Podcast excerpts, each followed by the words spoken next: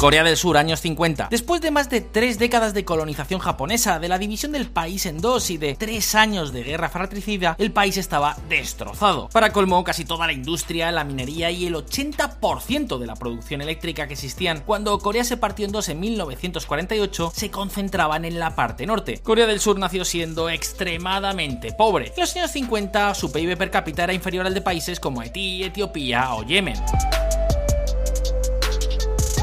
El primer presidente surcoreano, Syngman Rhee, lideró algunas reformas como la agraria o la creación de un sistema educativo de relativamente alta calidad. Pero eso no era suficiente. La economía surcoreana dependía básicamente de una agricultura rudimentaria y de la ayuda internacional de socios como los Estados Unidos. Sin embargo, un momento, porque de repente eso empezó a cambiar. En cuestión de muy pocas décadas, Corea del Sur sería un país completamente diferente. Esto es algo de lo que ya os hemos hablado en pasados vídeos de VisualPolitik. Corea del Sur es hoy en día uno de los países más ricos y avanzados tecnológicamente de todo el planeta Tierra. Hablamos de un líder industrial de primer nivel y todos conocéis marcas como Samsung o Hyundai, pero es que la economía surcoreana llega a muchísimos más sitios. No importa si hablamos de acero, coches o incluso barcos. Corea es incluso una potencia en semiconductores, que como ya sabéis es el petróleo del siglo veintiuno. Las empresas coreanas son capaces de fabricar semiconductores tan avanzados que ni siquiera los Estados Unidos pueden hacer algo igual. Y todo eso por no hablar de los rascacielos, el K-pop o hasta las series de Netflix. Y sí, tal y como seguramente muchos os estaréis imaginando, esta es una de esas historias que tienen un personaje principal, un protagonista, una figura absolutamente clave. En mil novecientos sesenta y uno, la situación económica de Corea del Sur seguía sin mejorar demasiado, y la corrupción y el descontento social crecían como la espuma. Al final, toda esta irritación social terminó explotando con un golpe de estado militar que en ese momento muchos apoyaron porque pensaban que sí se lograría algo de estabilidad. De esta forma, el general Park Chung-hee derrocó al gobierno del recién electo primer ministro Chang Myon e instauró un gobierno militar reformista dirigido por él mismo. Park Chung-hee se convirtió en presidente todopoderoso en mil novecientos sesenta y dos. Su larga dictadura duraría dieciocho años.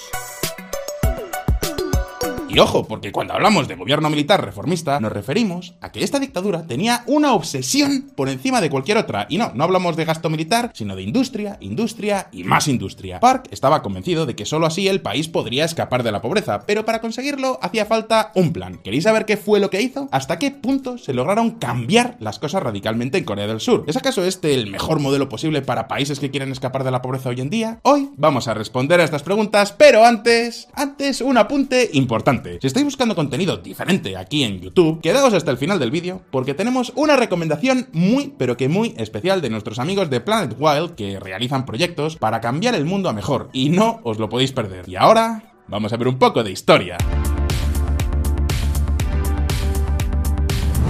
El nacimiento de una estrella industrial.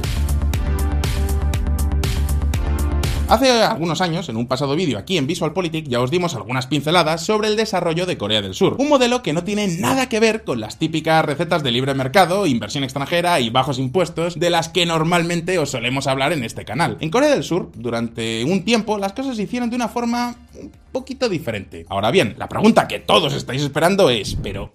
¿qué hicieron exactamente? Pues bien, según la mayoría de los analistas, podemos identificar al menos tres fases. La primera fase fue la que corresponde a la política de sustitución de importaciones. Esta política fue la impulsada por el presidente Rhee desde que terminó la Guerra de Corea en mil novecientos cincuenta y tres hasta la llegada al poder de Park en mil novecientos sesenta y uno. Básicamente consistía en tratar de impulsar la economía sustituyendo productos importados por otros hechos en Corea del Sur. No funcionó. La segunda fase fue la de la industrialización orientada a las exportaciones, o la del Estado desarrollista, que fue la que se llevó a cabo durante la dictadura de Park. Y por último estaría la fase del equilibrio y la estabilización, que se considera que comenzó en los años ochenta y que llega hasta el periodo actual. En esta fase se abrió el mercado surcoreano con una liberalización progresiva y se fomentó la inversión extranjera directa. Y ya sé lo que estaréis pensando todos en este momento. Estado desarrollista, pero ¿qué demonios es eso del Estado desarrollista? Pues veréis, un Estado desarrollista es un sistema político y económico bastante común entre los países emergentes de Asia y África. Básicamente consiste en intentar promover el desarrollo económico a través de la industrialización. ¿Os acordáis de que decíamos que este general está obsesionado con industria, industria y más industria? Pues eso. Pero claro, hablar de industrialización es muy fácil. Es como si yo digo que de repente me gustaría ser ingeniero cuántico. Lo difícil, por supuesto, es lograrlo. Así que la pregunta es, ¿qué demonios hicieron los surcoreanos? Pues bien, básicamente, dopar la industria, cebarla todo lo posible y más, mientras al mismo tiempo se restringían las importaciones. Para el régimen de Park Chung-hee, todo lo demás daba absolutamente igual. Ni bienestar social, ni subsidios a la gente, ni nada por el estilo. Prácticamente todos los recursos disponibles se dirigieron a la industria. El Estado apoyaba que las empresas crecieran y a cambio, estas tenían que invertir y exportar todo lo que pudieran. La idea era que con todos estos gigantes nacionales y una industria desarrollada, la riqueza terminaría inundando a todos los estratos de la sociedad. Ahora bien, todo esto suena muy bonito y en principio parece que es muy fácil, ¿verdad? Sin embargo, recordad que os hemos dicho que Corea del Sur partía de una situación miserable. Pero miserable de verdad. La guerra de Corea dejó el país hundido y eran extremadamente pobres. Y de verdad, hablamos de pobreza real. Uno de los países más pobres de toda Asia. Entonces, ¿cómo diantres se podía impulsar la industria con semejante panorama?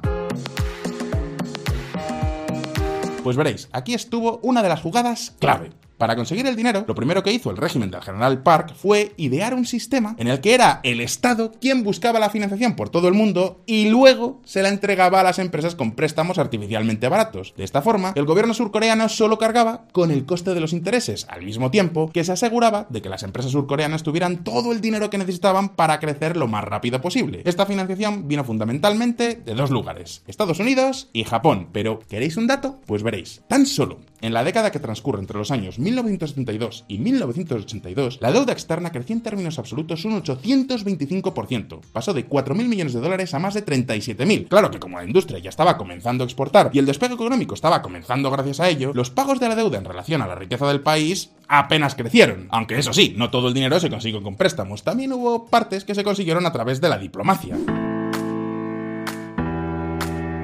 Concretamente, en el año sesenta y cinco, el presidente Park negoció y firmó el Tratado de Relaciones Básicas entre Japón y la República de Corea. Gracias a este tratado, el país del anime, el sushi y el origami le entregó a Corea del Sur ochocientos millones de dólares, dólares de la época, en forma de subvenciones y préstamos a bajos intereses. Y diréis, ¿pero eso era mucho o poco dinero? Pues atentos, esos ochocientos millones de dólares equivalían a más del veinte por ciento de todo el P I B surcoreano de aquel año. Y la pregunta es, ¿qué pensáis que hizo el gobierno surcoreano con todo ese dinero? Pues hizo exactamente lo mismo que hizo con el dinero que pedía prestado en el mercado internacional. Es decir, entregárselo a las empresas para que éstas construyeran la industria nacional. Para repartir el dinero, el gobierno confió sobre todo en un grupo de familias de empresarios que ya habían hecho negocios en Corea, en Japón y en otros países. La idea es que a estas familias no les faltara el dinero para levantar su imperio, un imperio que funcionaría de forma totalmente privada y autónoma en el día a día, pero que eso sí, a cambio tendría que cumplir los objetivos de producción establecidos por el gobierno. Y así es, mis queridos amigos de la comunidad de VisualPolitik, como se crearon los famosos chaebols, es decir, los grandes conglomerados empresariales que producían prácticamente de todo. Hablamos de gigantes como el grupo Samsung, el grupo Hyundai o otros como el grupo Lotte, que durante décadas fueron tremendamente favorecidos por el Estado. Y cuando decimos que fabricaban prácticamente de todo, lo decimos muy en serio, porque es que Samsung fabrica aires acondicionados, smartphones, televisores, microchips, frigoríficos, por producir produce hasta barcos. Por ejemplo, para que os hagáis una idea de lo que estamos hablando, tan solo el grupo Samsung todavía representa, ojo, el veinte por ciento del P I B surcoreano. Ya sé lo que estáis pensando, es una auténtica locura.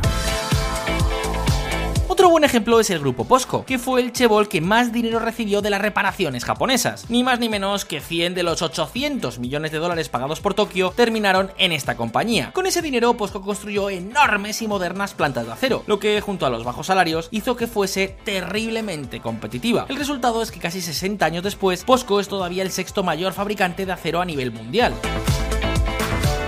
Curioso, ¿no os parece? Seguro que alguno habríais pensado en la Unión Soviética, y en cierto modo es normal. En Corea del Sur, el gobierno tenía planes quinquenales y fijaba los objetivos de producción. Sin embargo, la gran diferencia es que en Corea nunca tuvieron intención de que los medios de producción fueran estatales. De hecho, el sector privado, y sobre todo estos chaebols, tuvieron manga bastante ancha. una primera etapa, las inversiones se dirigieron a industrias relativamente simples y fáciles de establecer. Sin embargo, a medida que estas comenzaban a producir, el Estado financiaba el desarrollo de producciones cada vez más y más complejas, y así del acero se pasó a los coches y a los barcos, y de estos a la electrónica, y así sucesivamente. Era la construcción de una inmensa cadena de producción made in Corea. Pero aquí no termina la cosa. Al mismo tiempo, el gobierno también apoyó la apertura al comercio exterior, eso sí, de forma fundamentalmente unidireccional. Es decir, de Corea para el mundo, pero no al revés. La idea era convertirse en una megafábrica para el resto del planeta, al tiempo que se obligaba a los surcoreanos a consumir sus productos en el mercado nacional. En la práctica, el gobierno solo daba vía libre para comprar en el extranjero aquellos productos que necesitara la propia industria nacional. Nada más. Pero quizás lo más llamativo es que para lograr impulsar las exportaciones, el Estado hizo prácticamente de todo. No solo daba financiación barata, sino que también daba un montón de ayudas fiscales y regulatorias. Por ejemplo, las empresas que exportaban tenían todo tipo de beneficios. Beneficios, reducciones en el impuesto sobre beneficios, exenciones de aranceles, préstamos en divisa extranjera y hasta un seguro de exportación costeado por el mismísimo Estado. Y no solo eso, que necesitaban construir una fábrica nueva o una carretera, no había problema. El Estado se ocupaba de las expropiaciones y de todo lo que hiciera falta. Barra libre a cambio de invertir, producir y exportar. Estos privilegios los podemos ver perfectamente si echamos un vistazo a los tipos de interés subvencionados. En mil novecientos sesenta y cinco, por ejemplo, mientras que los préstamos se daban a tipos del veintiséis por ciento, los préstamos a las empresas de exportación tenían un coste de apenas un seis coma cinco por ciento. Estos préstamos eran conocidos como préstamos políticos y fundamentalmente eran otorgados por el Banco Industrial de Corea y por el Banco de Desarrollo de Corea, dos entidades financieras de propiedad estatal. De hecho, los chaebols llegaron a recibir incluso préstamos con interés negativo, es decir, que los bancos públicos les pagaban por prestarles dinero. Pero esperad un momento porque todavía no hemos terminado. El gobierno de Park también depreciaba, en la medida de lo posible, el won, que es la divisa nacional, para que fuera más barato comprar desde el extranjero. Y sí, ya sé lo que estáis pensando. ¡Pero qué barbaridad! Si todo el mundo sabe, sobre todo si ve VisualPolitik y VisualEconomic, que eso destruye riqueza, y es verdad. Pero también tiene otro efecto que en ese momento era totalmente prioritario para la dictadura. Ayudaba a exportar más barato. En cierta forma, esto funcionaba como una transferencia del bolsillo de los surcoreanos a los grandes grupos exportadores del país. Por así decirlo, se mermaba el poder adquisitivo de los surcoreanos a cambio de enriquecer a los grandes conglomerados. Claro que ese no fue el único sacrificio. Los trabajadores surcoreanos también tuvieron que lidiar con incrementos de salarios que estaban muy por debajo de los incrementos de productividad. Y diréis, ¿por qué? Pues para evitar a toda costa que los costes se disparasen. Esto explica por qué los chaebols se hicieron cada vez más importantes dentro de la economía nacional. Lo tenían todo a su favor. Y sí, ya imagino lo que estaréis pensando. ¡Menudo sistema más injusto! Pues sí, tenéis razón, pero al menos consiguieron una cosa. Redujeron muchísimo la pobreza. La gente dejó de trabajar en el campo y pasó a trabajar en fábricas que, aunque pagaban mal, les hacían ganar más dinero que plantar patatas. De esta forma, si en el año sesenta y cinco más del cuarenta por ciento de la población era considerada pobre de solemnidad, este porcentaje se redujo hasta el nueve coma ocho por ciento en el año ochenta y uno. Por supuesto, todo esto promovió un enorme éxodo de población del campo a la ciudad. En las zonas rurales, las tasas de pobreza eran muchísimo más altas. Pues bien, aquí nos encontramos con otro de los grandes iconos del despegue de Corea, el Saemaul Undong, que traducido al español significaría algo así como Movimiento Nueva Aldea. Esta fue una iniciativa lanzada por Park en el año mil novecientos setenta con el objetivo de modernizar la Corea rural, que por supuesto seguía siendo terriblemente pobre. En este caso, en lugar de darles dinero o decidir desde el gobierno central qué tenían o no que hacer para salir adelante, lo que hizo el gobierno fue entregarles una cantidad fija y regular de materiales de construcción. Entonces, las comunidades rurales decidían qué hacer con ellos y a las que mejor aprovechasen los recursos se las premiaban con más materiales extra. ¿Y diréis, funciona esta política? Pues el éxito fue tal que todavía a día de hoy, cincuenta y tres años después de su creación, este movimiento sigue en cierto modo existiendo y de hecho Corea del Sur lo intenta exportar como modelo a países pobres. Con la difusión de Saemaul Undong estamos ayudando a las naciones en desarrollo a confiar en la prosperidad al compartir nuestra experiencia de desarrollo económico. Básicamente la idea era la siguiente, no les despeces, dales cañas de pescar. Pero anécdotas aparte, como ocurre con todas las dictaduras, ni todo es tan bonito como parece, ni duran para siempre. El presidente Park Chung-hee fue asesinado, habéis oído bien, asesinado el veintiséis de octubre de mil novecientos setenta y nueve por el director de la K C I A, que era el servicio secreto surcoreano durante una cena privada. Claro que el país continuó bajo las riendas de una dictadura militar hasta principios de los años noventa. Sí, habéis oído bien, la democracia surcoreana es mucho más joven de lo que os podíais imaginar. El caso es que, lo que respecta a la economía, las décadas de los ochenta y los noventa sí que trajeron consigo muchos cambios, entre otras cosas porque el modelo de Park también tuvo muchos problemas. La competencia brillaba por su ausencia, las empresas eran terriblemente dependientes de los bajos costes laborales, los tipos de cambio depreciados y las ayudas del gobierno, así que muchas inversiones no eran del todo productivas y la falta de innovación era un problema. Digamos que las empresas surcoreanas sabían copiar muy bien, pero tenían muchísimos más problemas para crear cosas nuevas. Y ojo, porque esto no es todo. Las condiciones de vida en el país eran peores de lo que correspondía para su nivel de desarrollo económico. En general, escapar de la pobreza es mucho más fácil que escapar de la llamada trampa de los ingresos medios. De hecho, es muy posible que Corea del Sur fuese hoy mucho más rica de no haber aplicado tan a rajatabla el modelo instaurado por Park. Sin ir más lejos, en la comparación con los otros tigres asiáticos, no creáis que sale tan bien parada. Y exactamente por este motivo, los gobiernos posteriores a Park, y especialmente los gobiernos democráticos, han hecho muchísimas reformas para acabar con los chaebols y abrir el país de una vez por todas a la competencia y a la inversión extranjera en masa. ¿Y sabéis qué? Esto ha funcionado aún mejor. De hecho, fijaos en este otro gráfico.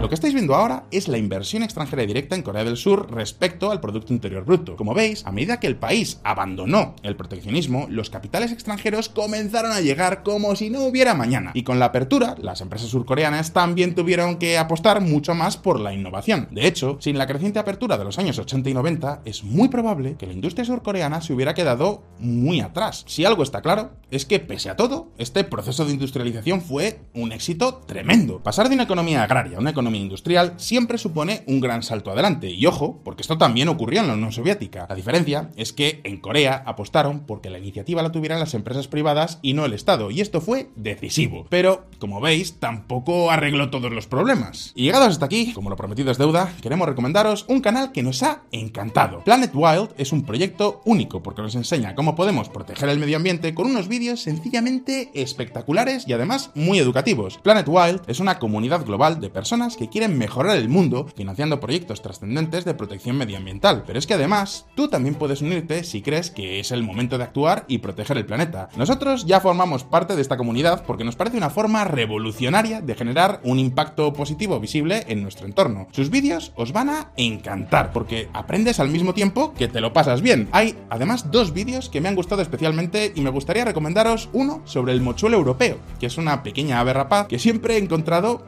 como muy adorable, muy cookie, y que por desgracia se encuentra en peligro de extinción. Y otro, que también os recomiendo, es en el que hablan de cómo se está restaurando el ecosistema de un río tras la repentina muerte de millones de peces en un desastre ecológico. Podéis echarles un vistazo en la descripción o en las tarjetas que hemos puesto ahora. Un saludo y hasta la próxima.